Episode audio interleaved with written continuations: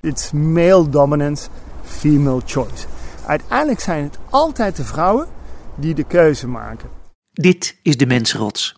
Over instincten en oerdriften, over rationeel handelen en beschaving.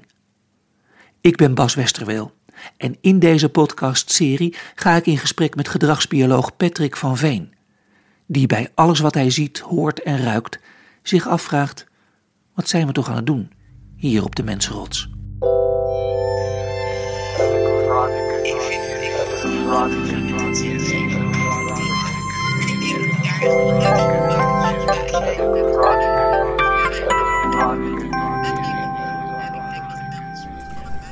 Kijk, hier loop ik al een tijdje mee in de ronde, maar die ga, en die vraag kan jij beantwoorden. Ik zou niet weten wie dit anders zou kunnen beantwoorden, maar de vraag is heel simpel. Waarom zijn Nederlandse mannen zo lang? Ja, omdat Nederlandse vrouwen op lange mannen vallen. Maar dat moet ik misschien een beetje uitleggen.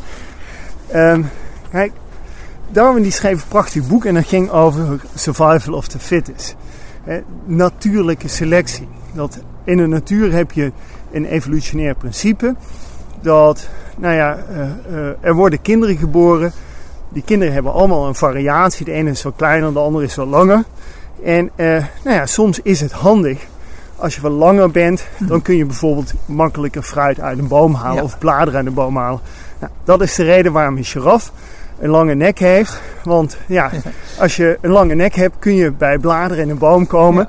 En hoe langer die nek is, hoe grotere kans op overleven. Dus dat nageslacht met de langste nek, ja, die zal zelf ook meer nageslacht verwekken. Want ja, je krijgt toch meer voedsel. Nou, dat is het principe van natuurlijke selectie. Darwin schreef nog een boek, en dat was het laatste boek, waar hij eigenlijk uitlegde van nou ja, hoe, hoe is de mens nu eigenlijk ontstaan. En hij stipt daar het principe aan van seksuele selectie. En wat is seksuele selectie? Is dat ja, die evolutie niet zomaar spontaan plaatsvindt. In de zin van, goh, weet je, eh, ik word geboren met een lange nek, dus ik heb grotere kans bij de beste bladeren te komen. Daardoor ben ik gezonder. Nee, seksuele selectie is eigenlijk dat je heel bewust op zoek gaat naar een partner met bepaalde kenmerken. En er zijn een heleboel theorieën over hoe dat dan uiteindelijk gaat werken. Maar uh, bijvoorbeeld als vrouw val je voor, nee, je hebt tien mannen tegenover je staan. En je vindt eigenlijk de langste man het meest aantrekkelijk. Waarschijnlijk omdat je denkt dat hij dus meer fruit kan eh, plukken. Of omdat hij sterker is. Of jou beter kan beschermen of groter is. En zijn vrouw selecteert die man. Die krijgen kinderen. De kans is dan groot dat die kinderen ook die kenmerken van die man hebben dat ze lang zijn. Mhm. Wat nog belangrijker is, dat die dochter ook een kenmerk van de moeder heeft, voorkeur voor lange mannen. En dat noemen we het runaway principe. Is eigenlijk dat een mechanisme gaat zich steeds verder versterken. Er zit ook een einde aan, want uiteindelijk krijg je hele lange mannen die zwakke benen krijgen of een zwakke rug krijgen. Dus dat, dat gaat ook weer tegenwerken. Maar dit is een heel bazaal principe wat Darwin ook onderzoek naar deed. Ik ben wel eens in Down geweest. Dat is het dorp waar Darwin eigenlijk het grootste gedeelte van zijn leven heeft gewoond. En als je dan in de tuin van Darwin rondloopt, uh, dan staat daar een mooie kas in Seren. Dat was vroeger zijn laboratorium. Daar deed hij ook allerlei experimenten met duivenkruisen. Uh, en, en, en juist bij die duiven heeft hij dit onderzocht. Hè? Wat gebeurt er als je mhm duivenkruis. Je moet je even voorstellen, toen Darwin, Darwin leefde, die had geen idee van DNA en dat soort genetica, daar had hij geen beeld bij.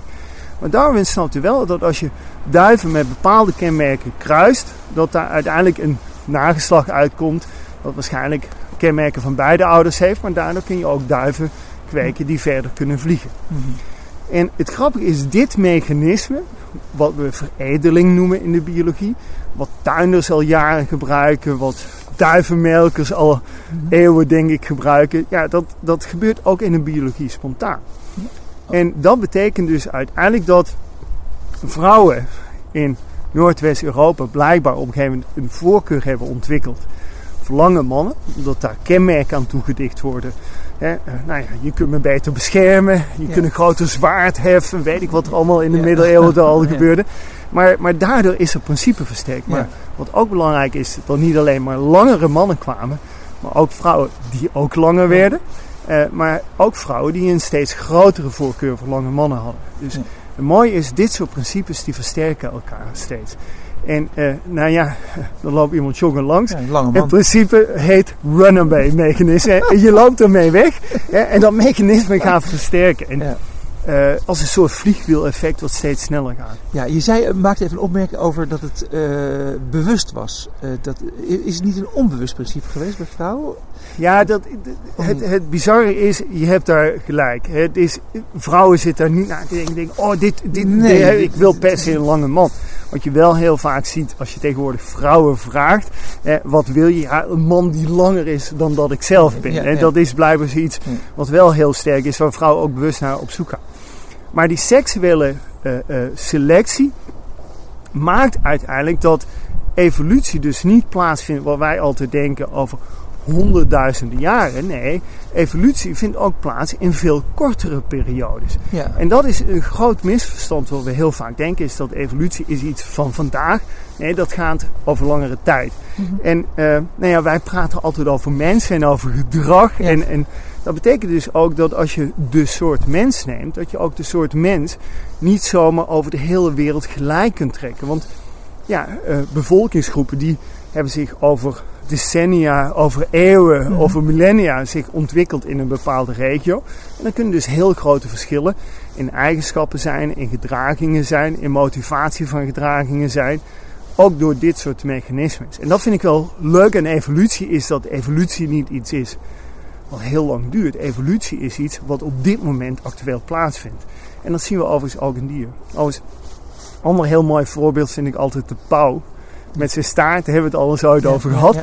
En, en, en eh, dat is ook zo'n mechanisme. Ja, op een gegeven moment zijn pauwenvrouwtjes. Die vinden een pauw die voorbij loopt met een lange staart interessant. Waarom? Als jij een lange staart hebt, dan moet je wel heel goede genen hebben. Want ja, als je kunt overleven, volwassen kunt worden met zo'n lange staart, dan blijf je dus blijkbaar weg bij de pauw. Of sorry, niet bij de pauw, bij de vos. Vos, ja.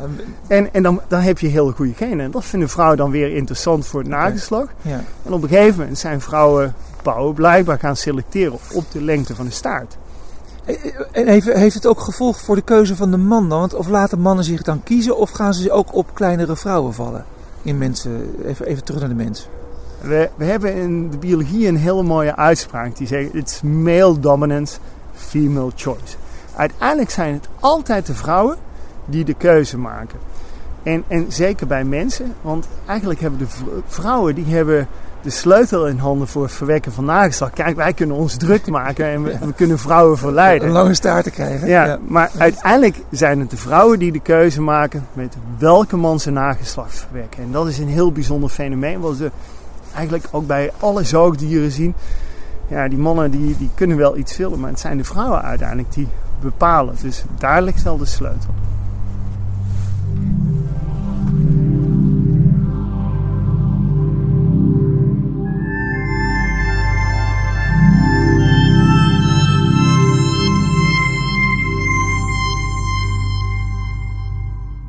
Dit was De Mensenrots.